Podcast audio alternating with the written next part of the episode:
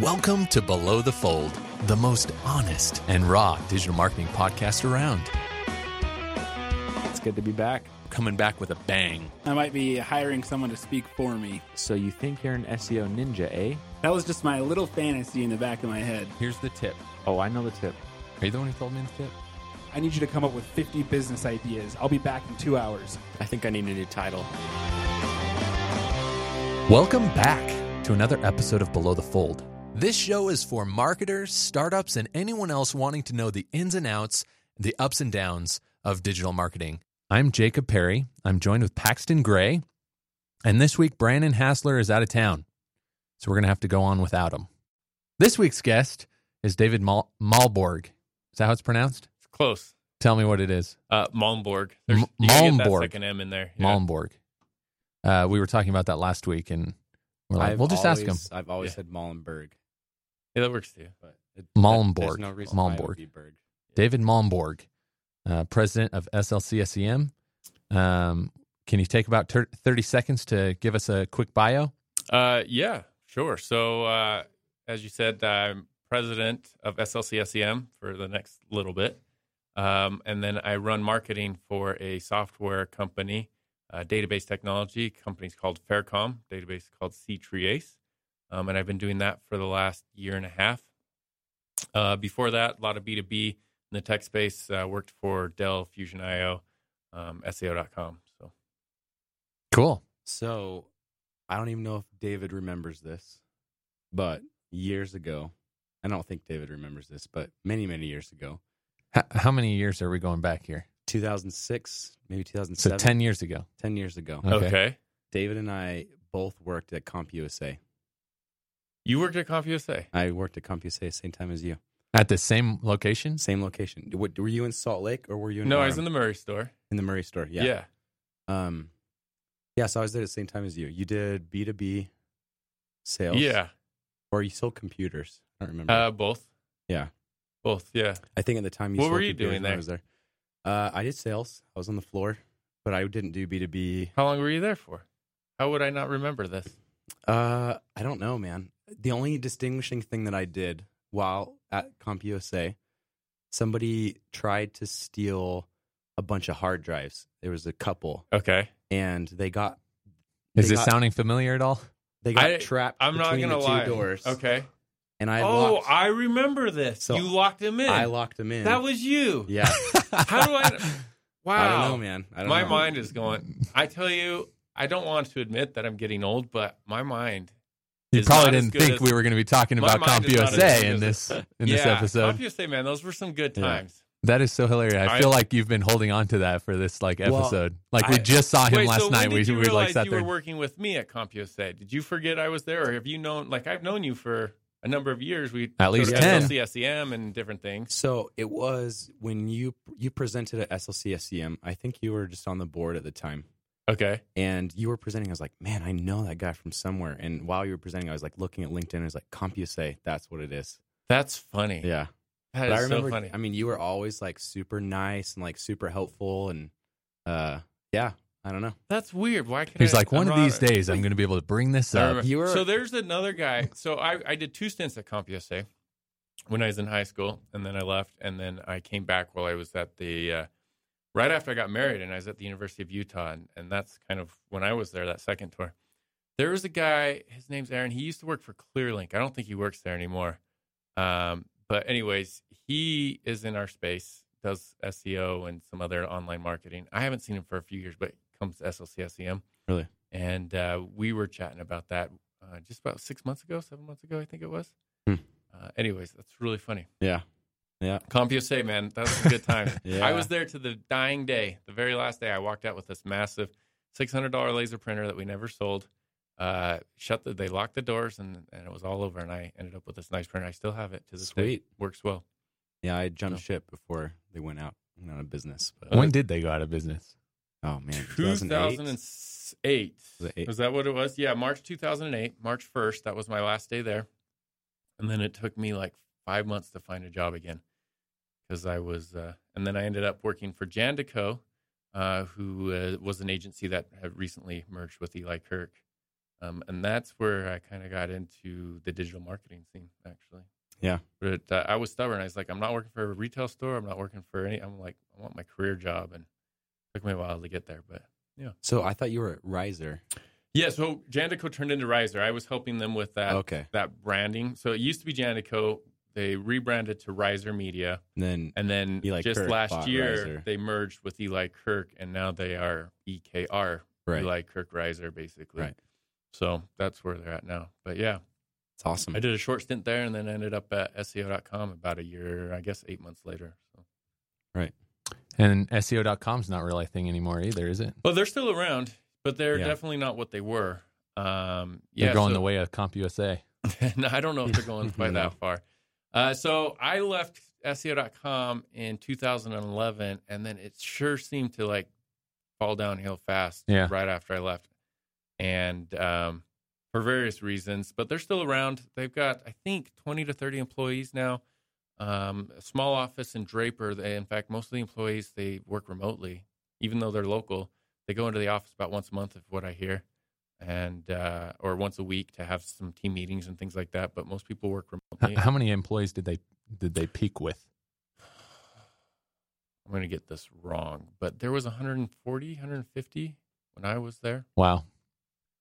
Um, might have even been more than that, but yeah. I mean, we they were running pretty well, and and that's when I was working with Dell. I I was the main account manager for Dell, and ran a number of different business units. Um, they were basically my only account for a few years, and uh, just working with them. Had an eight man team under me. Anyways, yeah. That's awesome. So uh, we typically start the podcast off with uh, current events. So news in digital marketing. Okay. Uh, did you have something you want to start with, Pax? Yeah, I have a couple things. Okay. Actually. So spectacles by Snap. Oh, Yeah. Never heard of it. This is What? really weird. I haven't really researched it too much, but uh, uh, I'm kind of curious to see how it goes. Yeah, I think they're going to uh Yeah, let's keep about to go talking as if everyone here knows what I'm gonna you're talking I'm gonna, about. I'm gonna share. they're about to go public, and so this is kind of a big deal. So they're what they're doing is they're dropping these vending machines in like random locations, and in one day it'll be there, the next day it's gone. like on a street corner or like in inside a building. I, I've only seen them outside, Okay. but they could be in buildings. I don't know. And for 130 bucks, you can buy these spectacles, which have two. I don't know if there's two It cameras. looks like there's one. two cameras in there. Yeah, I think it's two cameras. And you you take a picture or video and it will upload to your Snap account. What's kind of cool about it is it takes a, a, a circular video instead of uh, square or whatever. And then when you're viewing it on your phone, you can rotate the phone and that will adjust what you can see within that video. Kind of uh, gimmicky, I guess. I don't know if it's super valuable, but that Yeah. aspect. Kind of reminds me of like how awesome Google Glass was. So Yeah. I'm like, I don't know. Like, I don't get it. But here's the you thing. You said this something is- about a vending machine. That's where you buy That's the how you get get 'em. For 130 bucks at the vending machine, you have to get the glasses from the vending machine. Oh.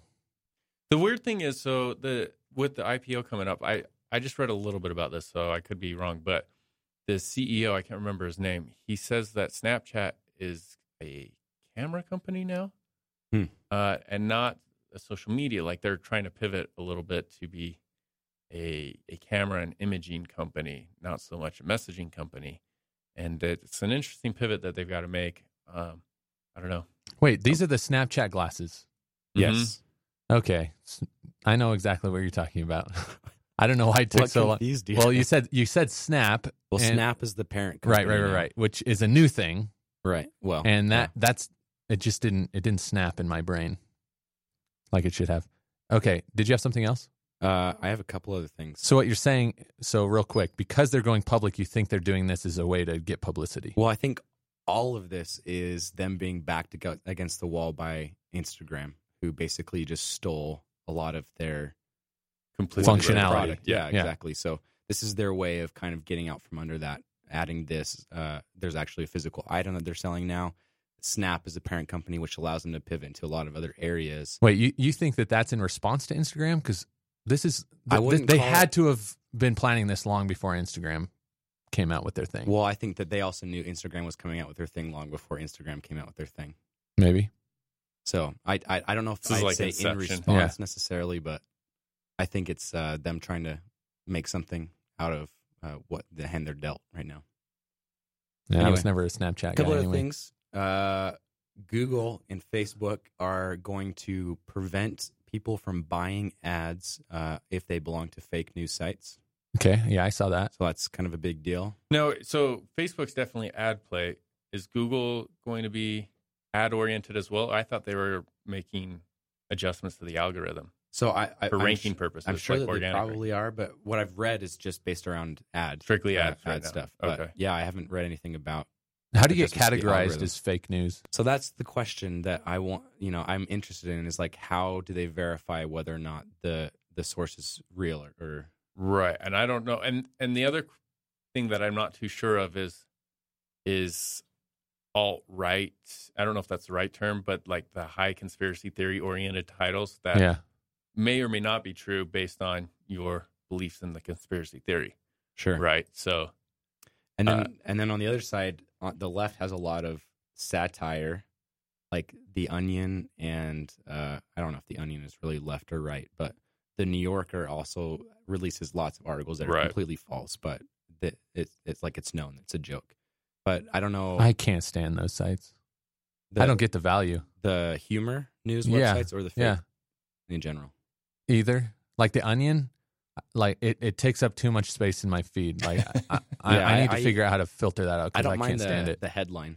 Uh, I don't read the articles though for the Onion. Ugh. some are some are winners for sure. Yeah. We've got an Onion fan Yeah. here. So I don't know. I'm interested to see how this plays out. Uh, there's also kind of the the hard stuff of how do you, I mean, at what point are you biased? You know, like maybe you disagree with a particular fact, or Facebook or Google disagrees with some stance that they take. Are they then going to say, no, you're not allowed to advertise that story?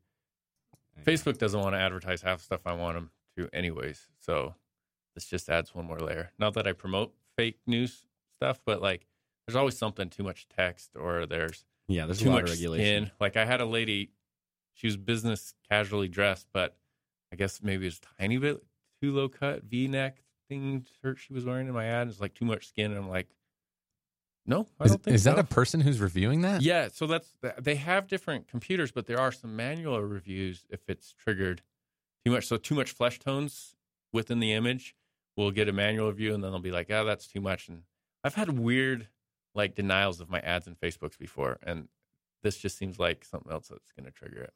We Yeah, used to that's run weird. ads on Facebook and get turned down for too much text all the time. But then every once in a while, it would get through. Like the computer didn't pick it up or whatever. It's pretty inconsistent. Yeah, that's true. Last piece of news, and this one's pretty big. Instagram is testing adding links inside of stories that will take you outside of their platform. They're testing it. Uh-huh. So right now they're only testing on verified sites, but a lot of brands are probably going to start getting involved more in Mm. Instagram because of that. If it ends up reaching the entire platform, So is that good or bad? it's good. I don't know. I like it. It's good You for a do? marketer. Yeah, I mean, it's great for a brand to to be able to have a stronger call to action, especially if you're non e-commerce, right? Because they have the e-commerce side built into the app uh, Yeah. for small stuff, whatever. Um, but if you wanted to pull them out like B two B, like which is where I play, there's no point in me being on Instagram, Right. In a lot of ways, right? And so this, there's a way for me to pull them out into something else um, for sign up for whatever, some sort of call to action uh, that can't be hosted on Instagram. I think that could be good. What It's was the also it's reason? good for like, wh- users, why too. haven't why haven't they been putting links in? Well, I- I think that might be part of. Oh well, I don't know why they haven't been, but but I think their move to put it in is part of that reason. There's a lot, probably a lot of brands that would otherwise be involved and potentially advertise. Right. Uh, Yeah, definitely on the doing it. advertising side, if you can get different types of call to action. Right. So no more link in my bio stuff. Well, I, this only applies to stories, and so I don't really know how that affects the platform. As oh a, as yeah, a and the whole. stories. That's interesting. Yeah, so it doesn't doesn't apply to the posts, normal posts, but just stories. So they have to already follow you and view your story. So there's still a little bit of a hurdle. So there, you but- can comment on a story, but no one else can see that, right? Do you know what I'm talking about? I do. Like you watch a story, you hit add comment, you write a comment I'm pretty sure that's just like a message straight to the to the person who posted. Yeah, That's also kind of weird. it's weird from a brand perspective. Yeah. Yeah. Anyway, that's what I got in the news. All right, so that's the current event section uh, or segment. Um, now we'll get back to David. Yeah. That's exciting. Yeah, that's really exciting. Did you come prepared to answer some heavy questions? Uh, yeah. Is there particular questions you guys have? I was told to just come and converse with you, and Oh yeah, Yeah, that's, that's pretty much what it is. Yeah. that's what it is. all right. So I uh just to start out, you talked about you got your start at Riser. Is that right? Or Yeah, Yeah, that would they be- were before. yeah. That would be my first real gig in the uh, kind of the marketing space. Right. Uh, what what did you do to to learn your craft? Like what what gave you the biggest start? Uh, okay, yeah. So it's really interesting. When I got hired um, into Riser Media, the the initial idea they did uh, web design. Um, they did uh, different programming, um, just as far as like applications specific to websites um, for different needs. Some backend CMSs, custom CMSs for large customers and clients uh, like Fox, Disney, National Geographic. Um, so they have really cool client um, list that they work with. And one of the things that they were thinking of doing was to kind of help get a little bit more recurring revenue. So what they wanted to do was sell some hosting. And so they became a reseller for a hosting company that had an office here in Salt Lake. I don't know if they're still here. Um, What was the company? what was the company called? I can't remember. Like, uh, I can't even remember. I should look it up though.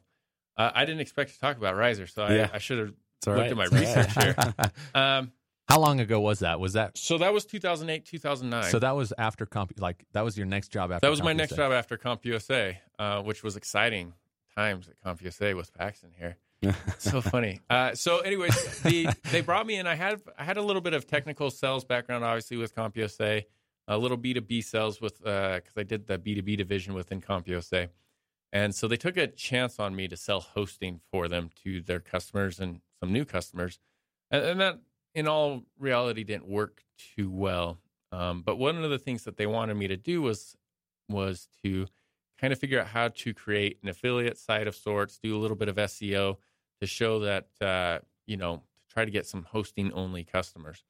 And that space is competitive as can be, uh, especially when you had like GoDaddy doing their Super Bowl commercials at the time, and everybody kind of going to there and Mhm. and uh, so it wasn't really too easy to do, but it it forced me to learn a little bit about what SEO was, um, kind of what the uh, some different digital marketing things, and then on top of that, uh, they were doing that brand transition from Jandico, um, company named after Michael Janda, the founder, um, to Riser Media because they actually had a few other products like uh, SiteRiser was one of them that they wanted to do.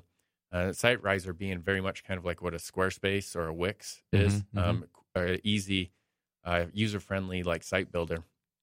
And so we were going to tie those two together. So I kind of became somewhat of a project manager. Like this is like my first job. Really, I was like an intern, and uh, I kind of got to dabble in a bunch of different stuff. Anyways, the downturn of the economy, same time, uh, all of the clients, the cool clients that they had, went on budget freezes, and so we kind of lost a lot of our traction into that. And I, ended up getting laid off about eight months um, working there. But I really got turned on to the idea of, of SEO and, and what that could do for certain customers, and I wanted to learn that more. So I kind of took a look for SEO agencies here in the Salt Lake area and realized SEO.com was actually had their office here in the Novell area um, at the time. And uh, ended up getting an interview with them and started working at SEO.com and, and really getting into uh, the SEO scene. Um, and that's what kind of kicked me off into digital marketing. It really made sense to me. Um, it it spoke to kind of what I want to do. It was techy enough that uh, it kept me in the tech field, which I really liked, and um, marketing, which I really wanted to do. So So wh- what's interesting about our industry, our industry, is that it's new enough to where most people who are doing it now, they didn't grow up thinking that's what they were going to be doing. You know what I mean? So in most cases, people kind of just stumble into SEO or digital marketing. Is Yeah. that, is that basically what happened? Uh, yes and no. So I did. Um, I was doing sales, obviously, at CompUSA, and I always thought I was just. Gonna, my dad did sales growing up, and I always thought I was just going to be a sales guy. And I did sales long enough to know that I didn't want to do sales. mm-hmm. Uh, I worked with a guy Probably didn't take very long to. uh, not not too long. See, the problem is for sales, for me, anyways, uh, is like there's a lot of sales guys I know who are in their 60s and just stressing about hitting, uh, you know, the quota for the month or the quarter or whatever it is. And I was like, I do not want to be in my 50s with gray hair stressing about you know the next big sell. Um, and I was taking a marketing class at the U. Um, and I was doing some business stuff and ended up having a marketing class. And I had Mr. Bailiff, I can't, Michael Bailiff, I believe is his name, um, at the University of Utah, and absolutely loved his class. And that's when I'm like, I want to do marketing. Marketing to me was much like uh, sales, but at a macro level. Like sales is on a very micro level, one to one in a lot of cases, or or one to a few, depending on if you're doing B two B or whatnot. But to me, uh, marketing was sales on a macro level, and I really liked that. Uh, I thought it was a little bit easier, um, a little bit easier for me to comprehend or do. Um, you get a little bit more creative, and then um, from what I gathered, and you know, from what my professor told me at the U, he's like, marketing is where all the fun people go, and I was like, well, I want to go work with the fun people. And uh, that's how I got into marketing. So, so when I got laid off at CompUSA, like I said, I, I didn't want to go work for another retail store. I wanted to get into my career, and that was uh, marketing. And it took a long route for me to find a company to take a chance on me because I actually didn't really do any internships. That's probably the biggest learning uh, opportunity I had. Is if you're going to college, like do an internship, uh, and if you don't really do a good internship, you're going to get screwed when you get graduated. mm-hmm. Um, and so I didn't do that. It took me a while to get in. Uh, Michael Janda was great and gracious enough to take me on, and I really treat Riser Media as, as kind of that internship. And so I got into marketing that route, and then um, the SEO side of things is what spurred there. And I said that's a branch of marketing I could really get behind. So we don't have to go through, you know, obviously your whole Yeah, Uh, we, we- yeah. your whole resume here, but uh, can we skip it? I think we want to land on uh, SLC SEM and talk about Yeah. that a lot. But before we get there, if it's okay, uh, I do want to talk a little bit about what you do at Faircom. Um, going through, uh, it says you're doing, you know, trade shows, events, content, collateral. You're the, you're the head of marketing, so I'm, Mhm. you know, overseeing all of their marketing. Right. um, at that point, having come from digital marketing, a lot of digital marketing, you know, I'm, I'm guessing not 100% of your marketing efforts are digital. What what percentage would you say are digital versus traditional or Um, at? Faircom right now. Yeah. Yeah, so Faircom's kind of a unique story um, in in there and what I'm doing there, um, and really just to kind of complete the full circle of what we're going through my uh, biography, if you will, Yeah. uh, is after SEO.com. So I was at SEO.com for about four years. Um, I, I went to Fusion.io, which was a great uh, kind of tech company, a lot of fun. Fusion.io was interesting in the fact that they 80% of their budget was actually done in events. I don't give or take. I don't know what the exact number was, but most Yeah, of it was like in event like marketing. Steve Wozniak to Yeah, so Steve Wozniak was the chief scientist officer. Um, they leveraged him in a lot of different events um, and activities and things like that, just because he's a recognizable face. Really nice guy, by the way, like super nice guy, one of the nicest guys you'll ever meet.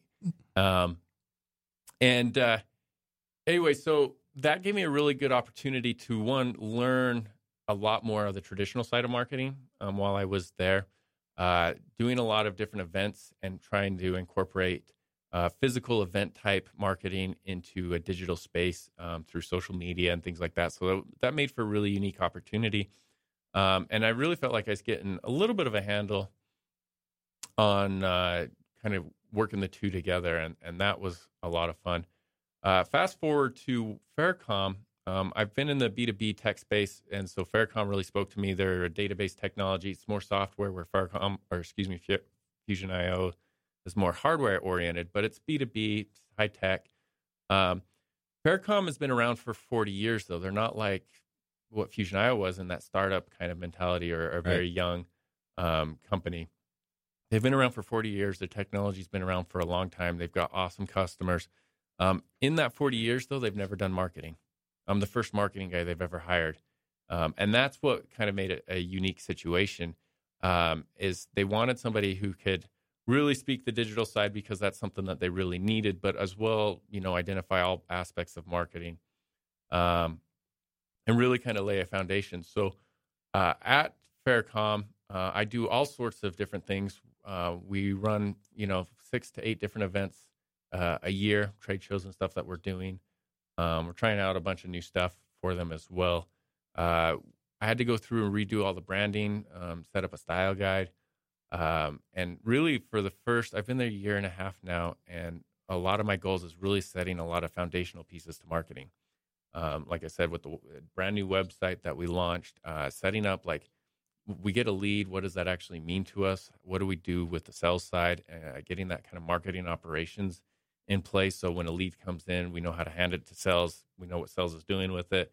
We know how sales to get it back to marketing if it doesn't convert uh, the way we want to. And so a lot of what I've been doing um, in my time there has been around that kind of operational piece, a little bit of nurturing, um, a little bit of lead workflow. Um, so day one, you walked in. There were probably ten different things you could have focused on. What what did you end up focusing on first? Yeah. and so so really, my my goal has been for this first little bit, um, really just setting up a, a strong foundation for success. Right.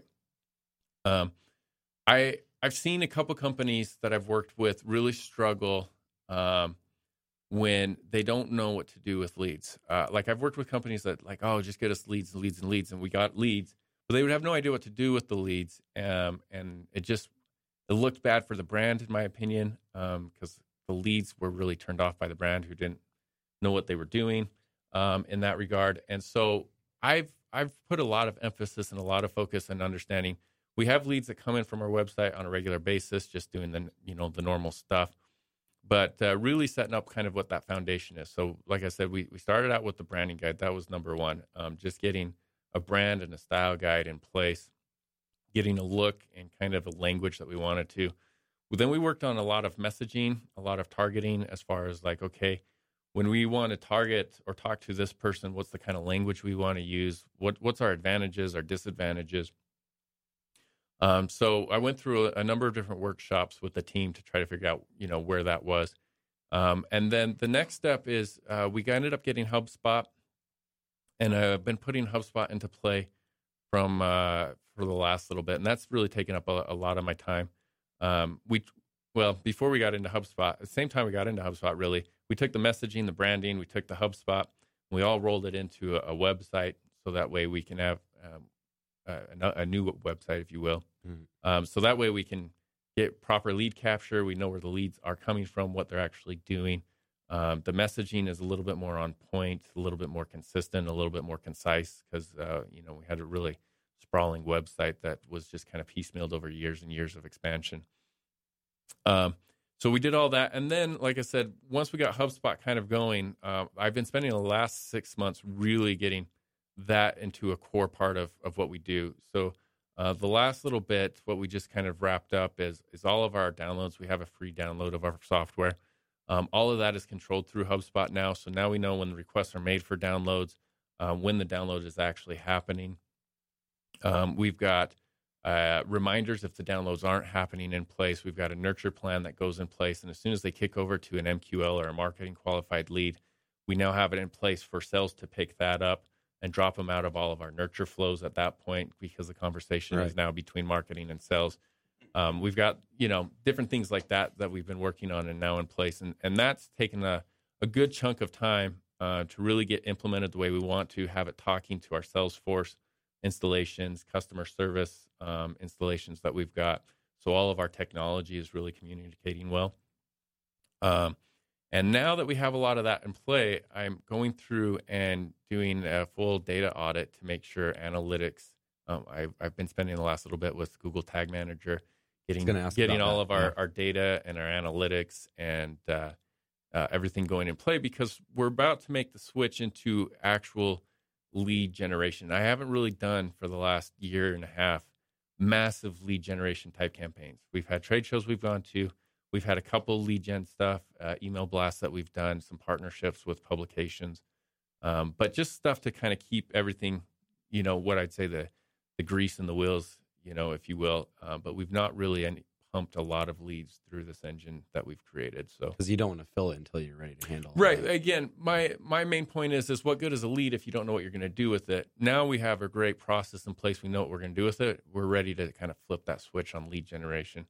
So I'm getting all of our conversion pixels um, on the different platforms we want to do and play. And uh, really, at the beginning of the year, uh, next year, we'll we'll start turning on a lot of the those advertising platforms and really start pumping a lot of people through that, getting very targeted on who we want to, uh, you know, hit and whatnot from that Right. regard. So So since since uh, it began, forty years flash forward, and they start marketing, and they hire you to take over. I imagine there's some resistance on some of the initiatives that you want to bring on. Uh, Uh, I mean, what does that look yeah, like? You yes you go to them and you say, "I want to do this. I need this much budget." Uh, Uh, yeah, yes and no. Like there's there's a little bit of of caution on a couple of things, but I haven't had too much like pushback again. Partly because I haven't I haven't done anything too crazy. Um, I've got a good feel for you know what management likes, what they expect, um, and a lot of stuff right now has been very process based, which they're completely behind. Um, but there there might be some things that as we go forward they might uh, be a little bit more nervous about especially when you get into different ad campaigns Yeah. like that's that's where people tend to get a little bit more nervous um, but i've worked with some very conservative people in the past at other organizations worked with some very like i don't know progressive maybe if that's the right word uh, different people and uh, there's a balance either way um, Yeah. So we'll see how some of those conversations go uh, but for the most part uh, they've been very open of like, hey, you know what you're doing. We really trust you. And that to me is is when it comes to a work experience, that's super valuable. Uh, just to have people say, you know, we we trust what you're doing, um, and you know they know I've got their interests in heart, at, uh, and uh, they have my interest and in, uh, best interests at play as well. So, so I think we've got a really good mutual relationship as far as that goes. Um, when I get a little bit more into the creative side and and you know might push a little bit of the comfort zone. Yeah. That might change. Awesome. you want to talk SLC SEM? Yeah, let's talk about that. So SLC SEM is a nonprofit. Yes. So we have that Salt in Lake common. City we're, Search we're a non Marketing. we're a nonprofit too. Uh, we Are you officially set up as a nonprofit? No, we don't Oh. make a profit. Yeah. well, that's great. Yeah, We don't either. uh, tell us how you got into that. Yeah. You've been there for a few years. haven't you? So yeah, so the organization itself is uh, we just ran five years as an organization. Um, it was about five and a half years ago. Uh, Moz, if you, uh, I guess SEO Moz Yeah. at the time, Mhm. uh, they had their Mozcation um, that they Yeah. were going to do a little tour around a few cities in Salt Lake City. We ended up uh, doing a big push for Salt Lake City, and, and Salt Lake City ended up being one of the cities that Moz came to. And uh, at uh, I, it was really great because I, it was a, a community effort. Uh, you know, I, I spearheaded the effort for SEO.com to try to push for Moz to come out. Um, I rallied a bunch of different people at different agencies that I knew that might be interested that I met through like Social Media Club and uh, different things like that. And uh, anyways, they ended up coming out here. And Elizabeth Osmolowski, who works for Third Door Media, which is basically the company that runs Marketing Land, Search Yep. Marketing Land, Yep. SMX, um, she's based out of here in Utah, and she apparently had this vision to put together a community around that, and really this Mozcation was the catalyst towards that. And um, the so they kind of set that up. It took them a few months to get all the documents and everything in place. Um, so October 2011, they kicked off the first SLC SEM. Um, I was there from day one. I've been to most of their their events up to that point. I kept asking Elizabeth, like, "Hey, what can I do to help? I'd, love to be a part of the organ anyway." And she kept telling me, "Let's do lunch. Let's do lunch. Let's do lunch." And then I'd never get lunch with her. And then finally, after a couple years, she was getting, you know, it does, it takes a little, quite a bit of time. Uh, she was getting ready to move on, and work was starting to add a lot of pressure for her, and so she needed to step down. And they reorganized the board, and uh, I ended up getting on the board in 2014, I guess it was, early 2014. And uh, so I've been on the board for the last basically three years, and then the last two years, uh, I've been running as president of the board. So, and before that, you were vice president, weren't you? Yeah, so for the first year on the board, I was vice president, um, and uh, Ryan Nadeau, who was one of the original founders as well, ran ran as the president for that first year I was on, and then he stepped away as he had a kid, um, and then I took over, and I've been running for the last two years. I do have to say, in the past two years, uh, it's it feels different. Does it? Yeah. Um, What does that mean? What feels different to you? I don't know. I just uh, maybe it's me, but I feel a lot more connected to the community. Um, it feels like there's more people going. And Right. It feels like the Well- energy is a little bit higher. Yeah, that's good. I mean that that's been the goal. So I appreciate you saying that. Um, you know, when we when I took over as president, there's a couple things that we really wanted to get in line. We we started running a six month uh, event planning stint, and so we had our six months ahead. We kind of knew what we were doing. Uh, we made a, a financial investment into HubSpot actually for for SLC SEM as well. Um, and uh, that's been really good for us because we kind of had Mailchimp a little bit for email communications. It was kind of a disaster, really hard to control. We didn't have a CMS, Mhm. so it was really hard to control who our members were, um, who had come to the previous events, anything like that. And so uh, we set up, you know, HubSpot as our CMS, um, or excuse me, our CRM, and then as well as our kind of our email client. So communication has improved quite a bit over the last couple of years. Um, and that's been a, a major help in, as far as increasing attendance to our different events.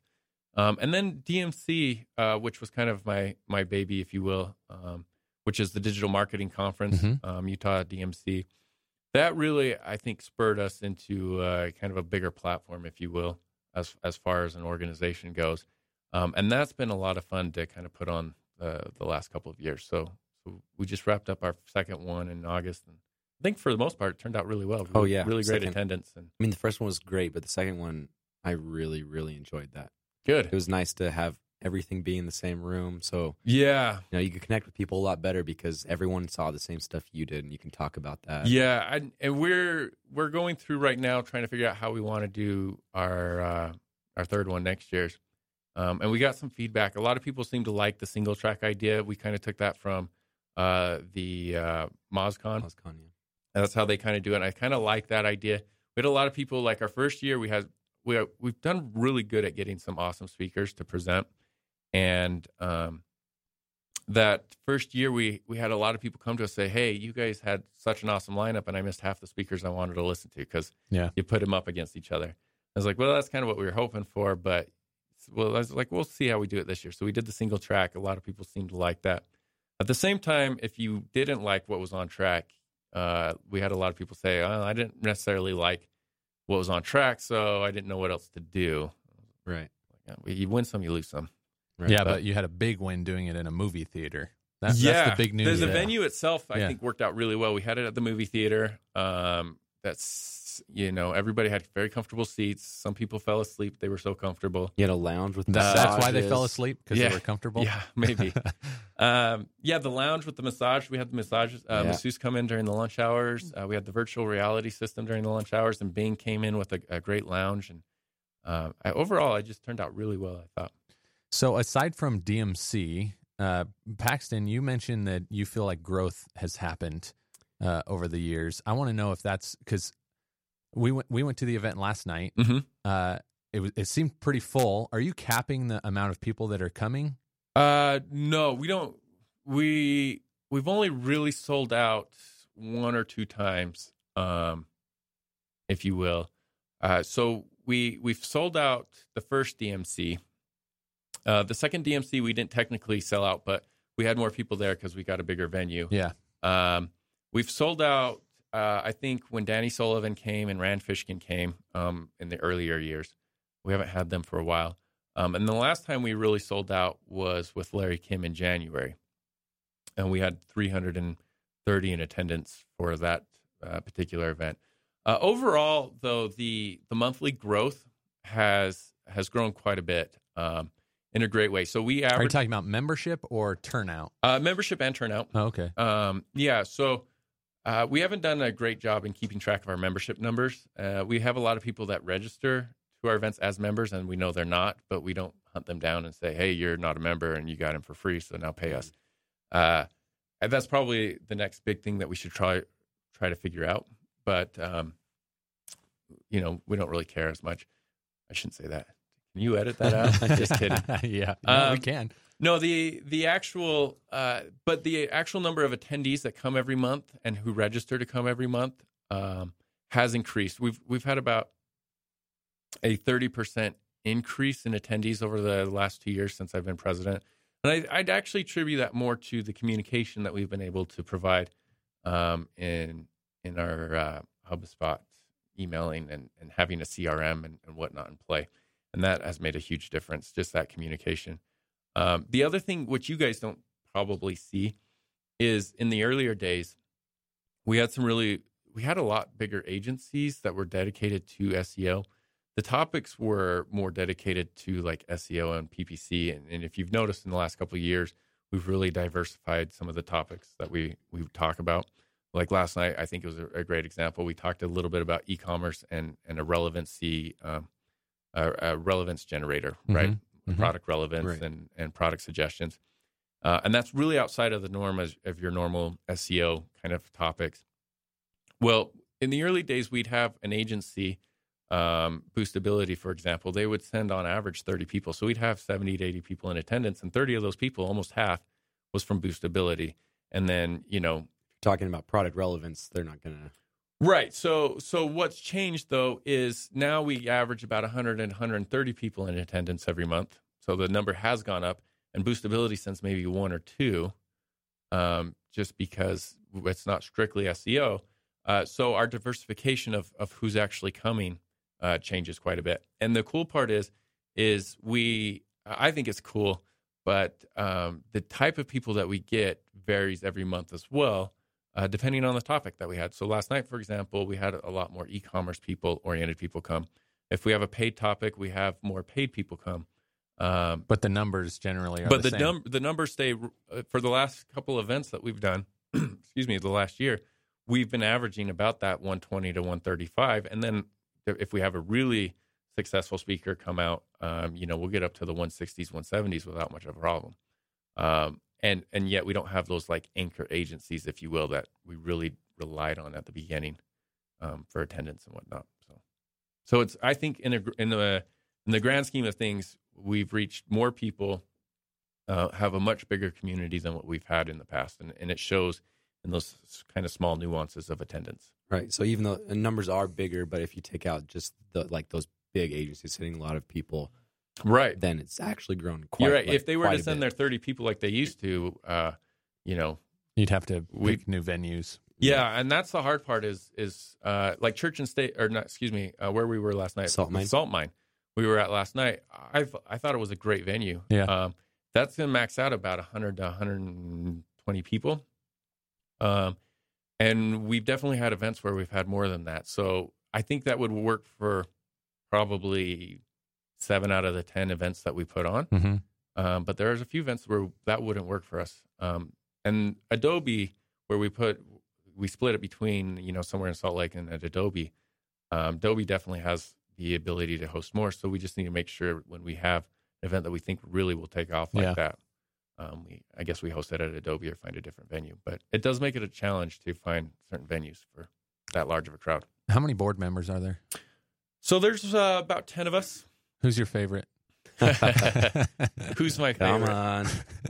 Uh, so I, the news, I guess last night, you, the news was, uh, you know, I'm stepping down as president, um, and and we're kind of making a little bit of change in the leadership. So Bryant Garvin, right now, uh, would have to be my favorite since he is taking my place as president, um, for sure.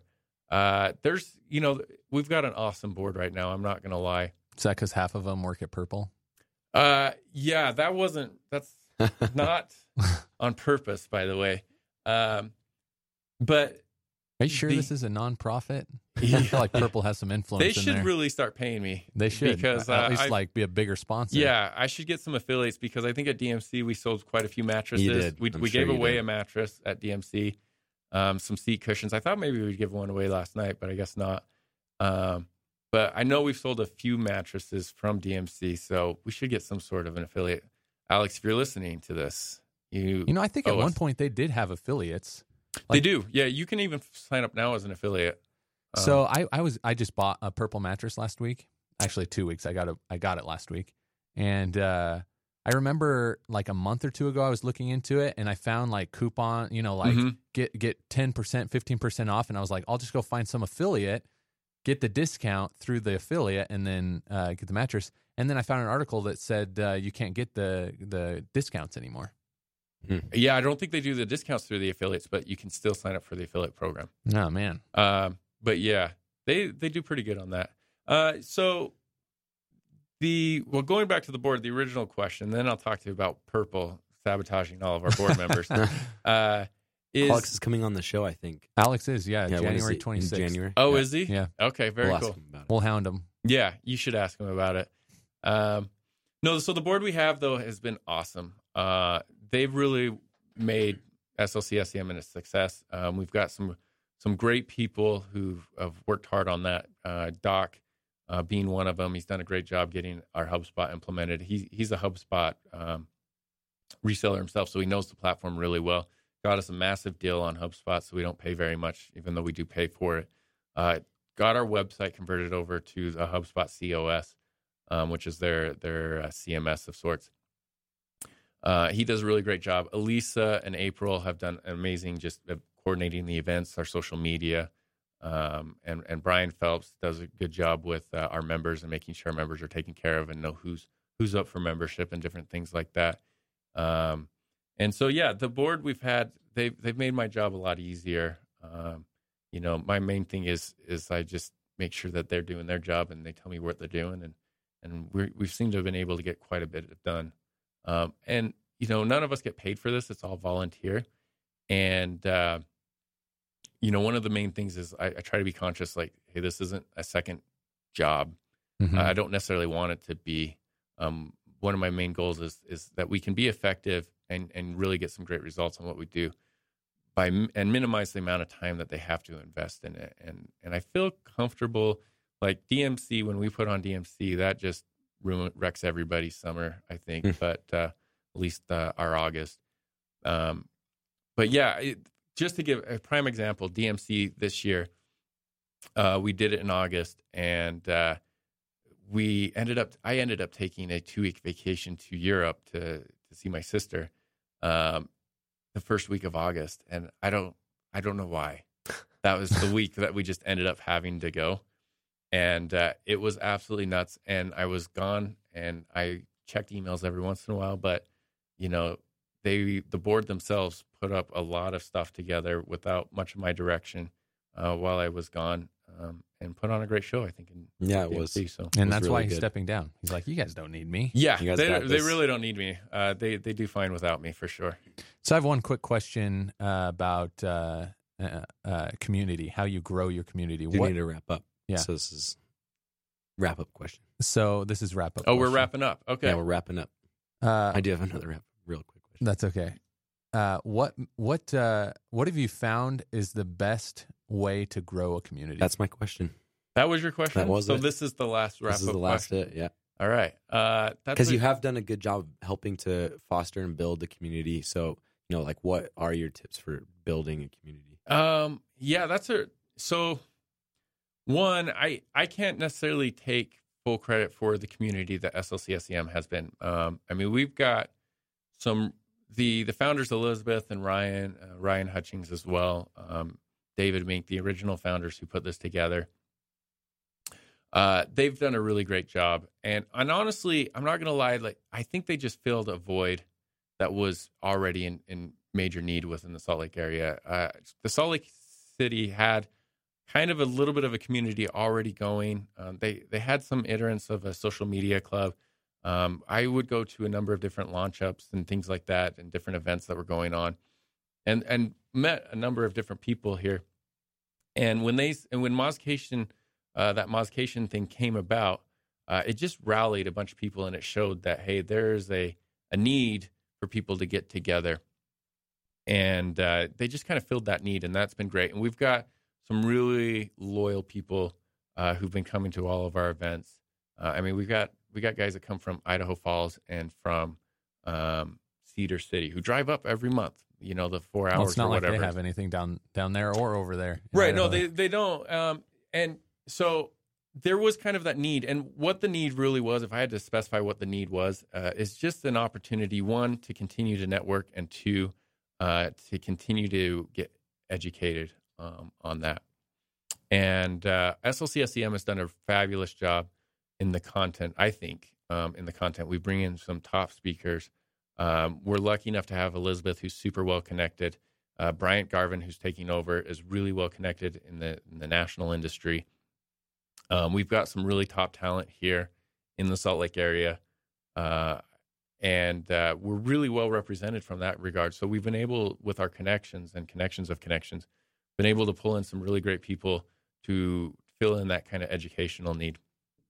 Um, and then over as far as like I said, the the actual growth and, and where we've been able to excel the last couple of years is just that um, ability to communicate um, what's going on and what's happening, and and that has been great. And we've been able to strengthen that ties. I think the last couple of months with our Slack channel, um, the Slack channel that we we created is it's been really good. We have only a handful of people, I, more than a handful. I mean, I'd say twenty to thirty who are regular contributors to the Slack channel, but it's an open public Slack channel um, that we've got, and it allows us to continue the education, continue the networking, um, continue the dialogue between Continue events. the gift sharing. Yeah, the gifts. Yeah, a lot of Lots of gifties gifts, going on yeah. there. Um, but it allows that dialogue to continue on between events now, and that I think has been a, a really big thing for us, and I think that will continue to grow. At least I hope so. And for me, uh, being a solo marketer, not really having somebody you know in the office to bounce ideas off of or to really talk shop with, uh, it's great to have that Slack community now. Like I said, uh, you know, I'm I'm getting uh, Google Tag Manager in place, and I'm not really played with it in the like since five years ago, I think, and it's definitely changed since then. Mhm.